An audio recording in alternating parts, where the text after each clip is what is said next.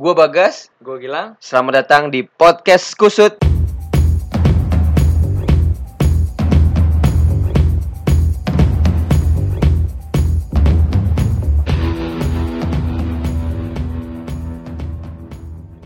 Haha, kembali lagi di podcast Kusut Hari Kemerdekaan.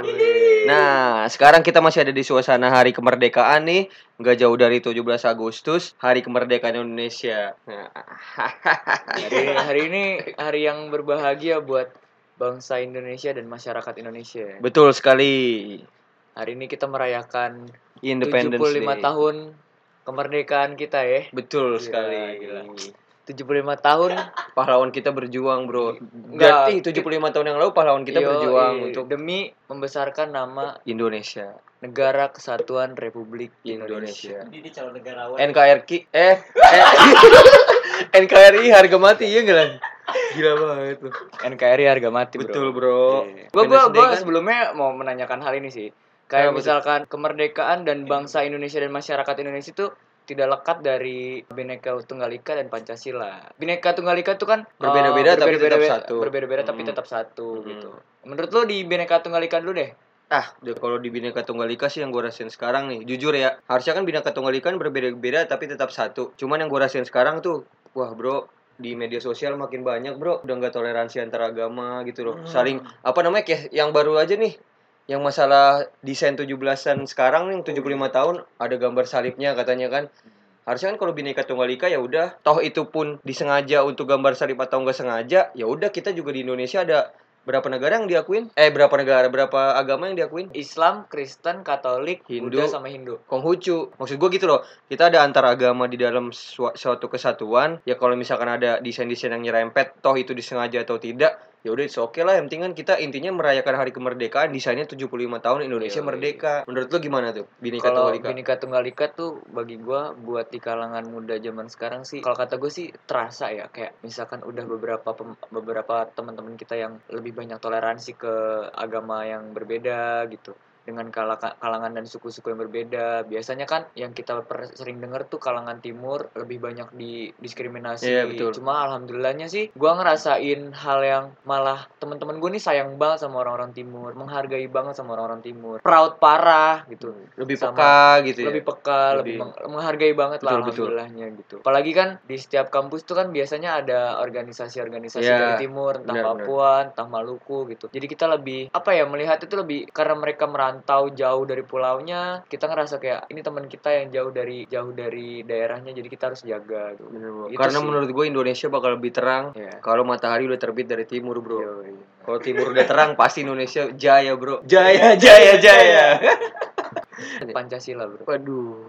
Pancasila tuh kan hal yang kuat banget. Gue pernah denger salah satu tokoh di Indonesia tuh Hmm. gue lupa siapa namanya. Gue pernah nonton di Indonesia bahwa Pancasila tuh sebenarnya nggak ada. Pancasila tuh gue lupa siapa eh, budayawan. Dia ngomong kalau Pancasila sebenarnya nggak ada. Iya, kalau Pancasila nggak ada tuh eh, masyarakat Indonesia tuh nggak susah nyari makan, nggak Hmm. susah nyari kerja gitu, nggak nggak didiskriminasi antar agama, antar, suku gitu. Kalau bagi gue sih Pancasila tetap ada karena itu udah jadi pedoman Indonesia gitu Hmm. itu udah jadi pegangan Indonesia dan eh, pahlawan-pahlawan kita tuh udah menyetujui akan adanya Pancasila gitu. Otomatis pola pikir orang Indonesia pasti menuju ke Pancasila dengan keadilan sosialnya, dengan Betul. Ketahanan yang mahesanya gitu. Ya, kalau bagi gue sih saat ini Indonesia mengalami hal yang udah bisa menjalankan Pancasila sih. Bagi gue negara kita dibilang merdeka bagi gue iya karena siapa pun pemerintahnya siapa pun pemimpinnya pasti ada baik dan buruknya nggak ada salahnya pemimpin memperbaiki sesuatu yang buruk dari pemimpin sebelumnya atau sesuatu yang masih kurang dari pemimpin sebelumnya Hmm.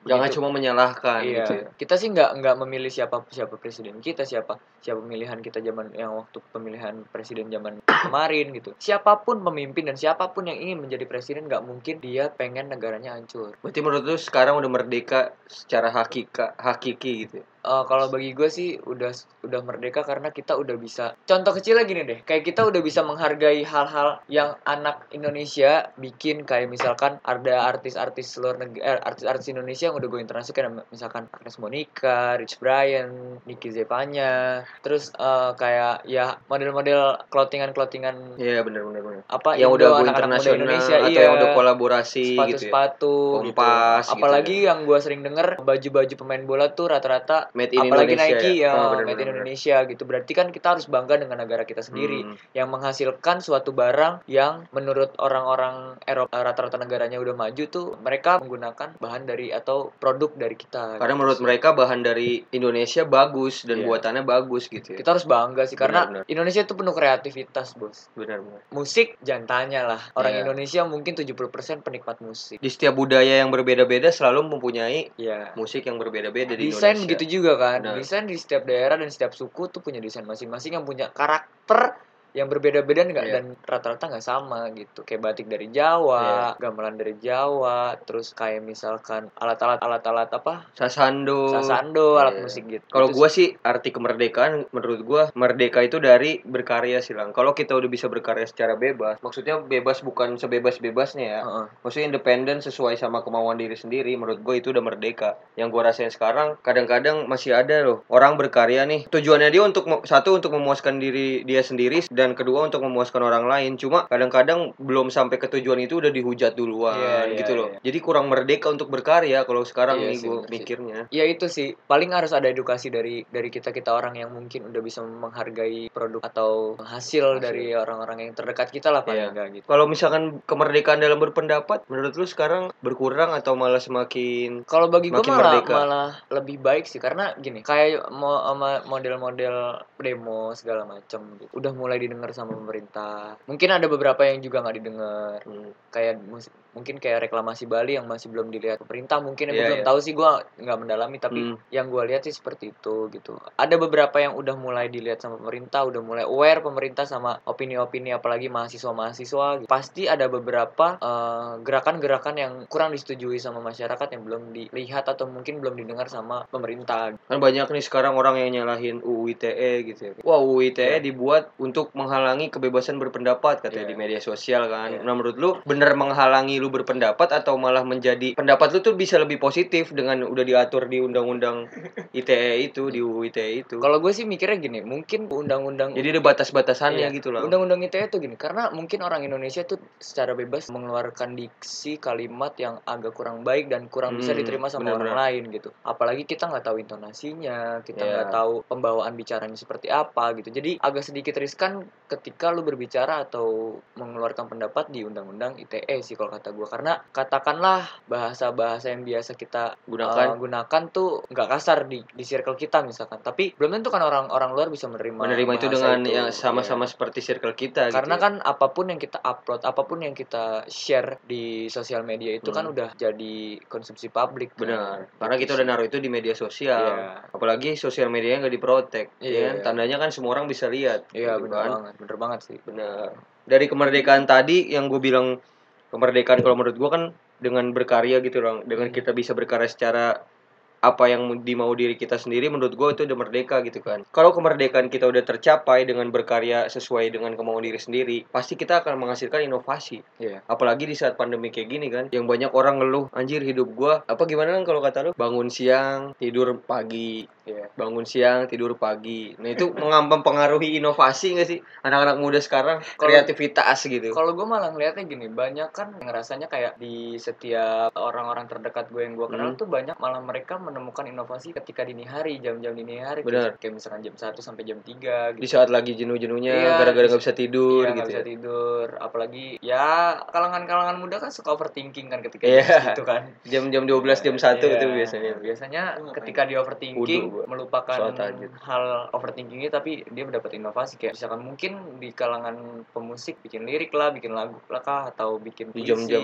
gitu. gitu ya Atau mungkin eh, musisi-musisi nemuin nada, nemuin apa notasi yang baik, Iya. bagus gitu ya. Iya, kalau menurut gue juga emang rata-rata ba- banyak orang yang jam tidurnya jadi ngaco, Hmm. kehidupannya jadi kayak di rumah terus. Cuman ma- dari kejenuhan itu malah menurut gue banyak chance-chance yang didapat untuk malah menimbulkan inovasi baru lah. Kayak misalkan teman gue ada yang nanam hidroponik. Temen lu ada nggak yang nanam hidroponik tuh? Lu. Banyak Ada kan? sih banyak Iya kan? beberapa teman gua. Iya kata wah jadi Jadi bisa. Boy, Anto. Nah, iya kan boy jadi bisa nanam hidroponik, jadi kayak nyari-nyari kesibukan baru. Teman gue ada yang bisnis cupang? Menghasilkan duit lu ternyata lu. Lu. ada teman gue jadi wah anjir kata gue bisnis cupang menghasilkan duit gue sendiri pun menjadi barista gitu kan mencoba mencoba belajar kopi banyak loh teman-teman gue yang berinovasi di kala pandemi bukannya malah jadi mati gitu Iya. aja Rata-rata yang gue lihat sih rata-rata orang Indonesia tuh mengeksplor apa yang yang kira-kira di mereka belum bisa lakukan atau mereka yang nggak biasa mereka lakukan? Kayak misalkan para pekerja nih bapak rumah bapak rumah tangga baru rumah Maksudnya, tangga ibu. eh, para Eh, apa? bapak-bapak pekerja nih oh eh. kan biasanya w, apa WFH kan. Iya. mereka setelah kerja tuh kan pasti kayak ah gua ngapain nih ya? Kayak ada aja kerjaannya kayak kayak contohnya kayak hidroponik lah. Bikin hidroponik. Atau ngere- renovasi Betul, rumah atau bikin-bikin desain-desain rumah atau ngejokes dead jokes gitu di Twitter ya biar heboh. Eh, nggak tahu sih gua. Ada akun-akun gitu dead jokes. Di Twitter gitu Ya, Kalau gue sih ngeliatnya kayak gitu karena banyak banget yang gue temuin tuh ketika pandemi ini banyak orang yang malah lebih banyak banget yang kreatif. benar malah lebih makin banyak kerjaan iya, di rumah yang tadinya bapak-bapak tuh nggak yang nyuci baju istrinya tapi sekarang kayak ah gue gabut daripada gue diem baju aja istri ya gitu gue ya. bantuin istri gue gitu. istri gua bajunya apa Jadi kan kita punya pengalaman baru pen punya ngerasain ngerasain kayak oh secapek ini ketika ngerjain Nah. rumah gitu. kadang-kadang ada yang tukeran ya nih kamu kerjain kerjaan papa aku nyuci nyapu gantian gitu Iya sih ada ada yang romantis anjir Iya. jadi romantis gitu. Ya apa membantu satu sama lain kan. kalau gue nih yang gue ada gua ambil dari pandemi ini orang-orang bisa jadi lebih lebih inovasi sama sadar lang Sadar bahwa apa? kita nggak bisa sepenuhnya bergantung sama orang lain Iya. kita nggak bisa sepenuhnya bergantung sama perusahaan apa perusahaan apa karena suatu saat nanti pun dia bisa kolaps kita harus nemuin apa sih yang kita punya di diri kita sendiri gitu loh Lebih tepatnya mungkin keluar dari zona nyaman ya. bener Iya, bener bener banget kadang-kadang orang ada yang pikirnya orang-orang jadul gitu kayak orang tua gue kamu apa namanya masuk selesai SMA masuk ke dinasan biar bisa PNS. langsung hidupnya enak Iya. gitu-gitu lah gue bilang gue Ya, jadi kayak gua nih, Kayak gue gini, misalkan gua gua tuh kan kuliah di jurusan ekonomi, gitu uh, konsentrasi kan manajemen. ya.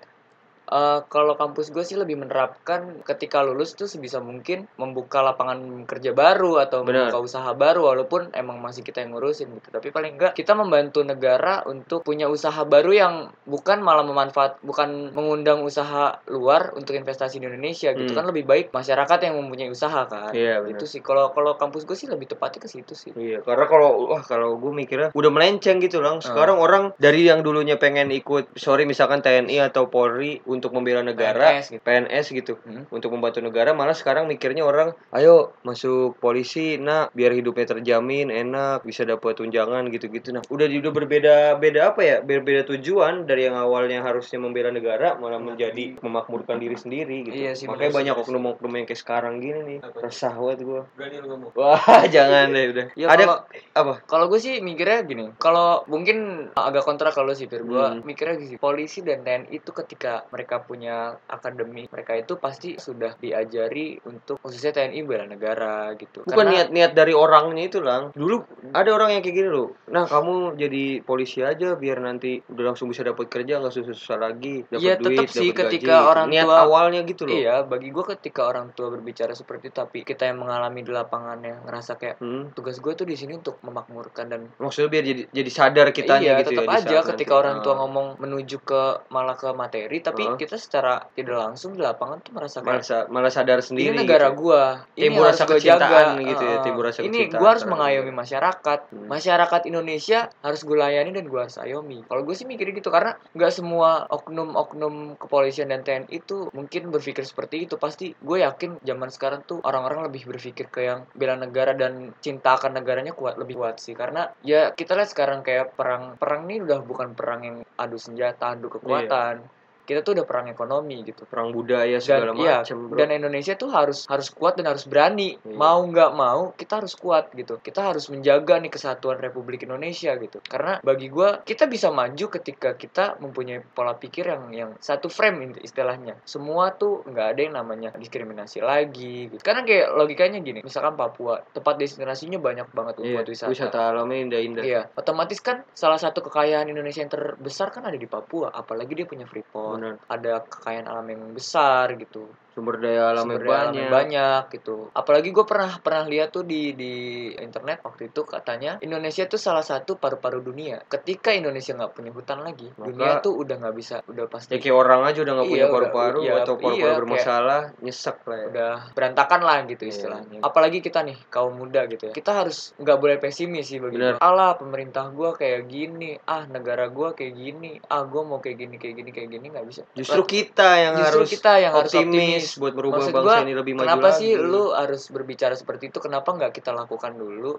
Masalah pe- pesimis atau optimis tuh udah udah jalannya udah jalannya Tuhan ngasih kita ke mana kan Iya benar. kayak misalkan logikanya gini deh kayak lu naatin peraturan dan tata tertib lalu lintas deh lu pakai helm lu nggak lawan arah gitu itu udah salah satu bentuk lu mencintai negara lu sendiri karena Dengan menaati peraturan tertib yang itu ada, menjaga udah ada orang. di undang-undang negara Iya, gitu benar, jadi salah satu kecintaan simpelnya tuh ya seperti Men- itu menaati, aja. menaati udah di peraturan iya benar. gitu sih kalau gue sih simpel itu aja sih Hmm. Berarti kita sebagai anak muda bukannya pesimis dengan keadaan negara kita sekarang, malah harusnya lebih optimis untuk lebih memperbaiki negara kita ke depannya kan. Iya dong, dengan inovasi-inovasi yang harus lebih banyak Iya, lagi. karena gini, nggak mungkin dong karya-karya. kita harus mengikuti birokrasi yang sekarang Benar. kayak gini-gini terus. Ketika udah, sekarang udah revolusi industri 4.0 Hmm. dan mungkin birokrasi Indonesia masih yang kayak tahun-tahun 90 dan kita nggak bisa kayak gitu terus dong, ya kan? Negara-negara lain udah punya aturan baru, udah punya otomatis yang baru gitu loh, yang yang ya kita mungkin kaum kaum muda ini harus lebih berpikir lebih luas karena sekarang udah zaman internet yang lebih gampang, kita udah bisa mengakses gimana dunia luar, seperti apa dunia luar walaupun kita nggak ke sana tapi kita udah bisa tahu Iya. gimana keadaan di sana dan Bisa kita ngambil ilmu-ilmunya. Nah, kita bisa melakukan men- dan menerapkan di negara kita sendiri atau mungkin ketika kita tahu satu hal di dari negara luar, kita pelajarin, kita mengevaluasi, kita kembangin lagi gitu. Hmm. Karena nggak ada salahnya kok ngambil sesuatu yang dari luar kita kembangin lagi. Kan kita mengembangkan, bukan Menjiplak. menjiplak. Hmm. Kayak logikanya kayak Jepang deh. Jepang menjiplak negara Jerman, Eropa ter- terutama mobil. Jerman bikin mobil, Jepang juga bikin mobil. Tapi dia mengevaluasi, nggak kena hak cipta kok. Benar. Karena dia mengevaluasi. Disesuaikan dengan kondisi yang ada di Asia, Ya, mobil-mobilnya lebih mobil-mobil kayak setir- aerodinamis. setir gitu. kanan Iya. gitu gitu sih kalau Iya. gua lebih ya kalau bisa kita jadi kaum muda tuh harus lebih optimis ke depannya bisa membangun negara jangan berpikir aduh kita udah banyak korupsi nih gini persetan dengan hal itu kalau bagi gua kita harus lebih yakin bahwa negara kita tuh leb- bisa lebih-lebih di- dibanding negara lain gitu karena kita punya apa sih yang nggak kita punya gitu cuma Iya. salju doang yang kita nggak punya itu pun orang-orang luar agak kayak aduh Dingin. mengeluh lah mengeluh lah istilahnya Ber banget dingin. Iya kita kita dapat kita kita dapat dingin, kita juga dapat panas. Walaupun iklim kita tropis dan Orang luar kalau salju liburannya ke kita nyari Iya, tropis. nyari tropis. Kita nyarinya ke sana Nah, nyari salju. Kalau gue iya. sih simpel lah. Kita bisa memajukan negara dengan langkah kecil juga bisa dengan karya, dengan inovasi juga. Dengan karya-karya yang kita buat yang lebih maju lagi, yang lebih kreatif lagi, kita bisa memajukan bangsa ini, Bro. Iya. Dengan hal kecil aja dari diri kita sendiri. Dari semua yang udah kita obrolin, satu pertanyaan gue. Setuju kalau dengan wajib militer yang akan datang? Kalau gue sih eh, berpikir kalau emang itu untuk kekuatan dan kemakmuran negara kita, Hmm. gue setuju sih. Karena apa pun yang dipilih sama pemerintah pasti untuk kebaikan negara kita juga. Di balik sisi buruk yang distigmain sama masyarakat Indonesia tentang pemerintahan, tapi kita juga nggak bisa melihat sisi buruk itu terus. Karena setiap orang tuh nggak di hidupnya nggak cuma punya sisi buruk, tapi ada pasti ada sisi, sisi positifnya. baik ada sisi positif positifnya sekian podcast kusut kali ini spesial hari kemerdekaan Pes- kesan-pesan untuk negara kita tercinta ini tetap jaya tetap maju tetap apa lagi tetap kuat, Tetap kuat. optimis. Ke depannya kita bakal bisa menjadi negara yang lebih, lebih, lebih, lebih dibanding dulu. NKRI NKRI harga mati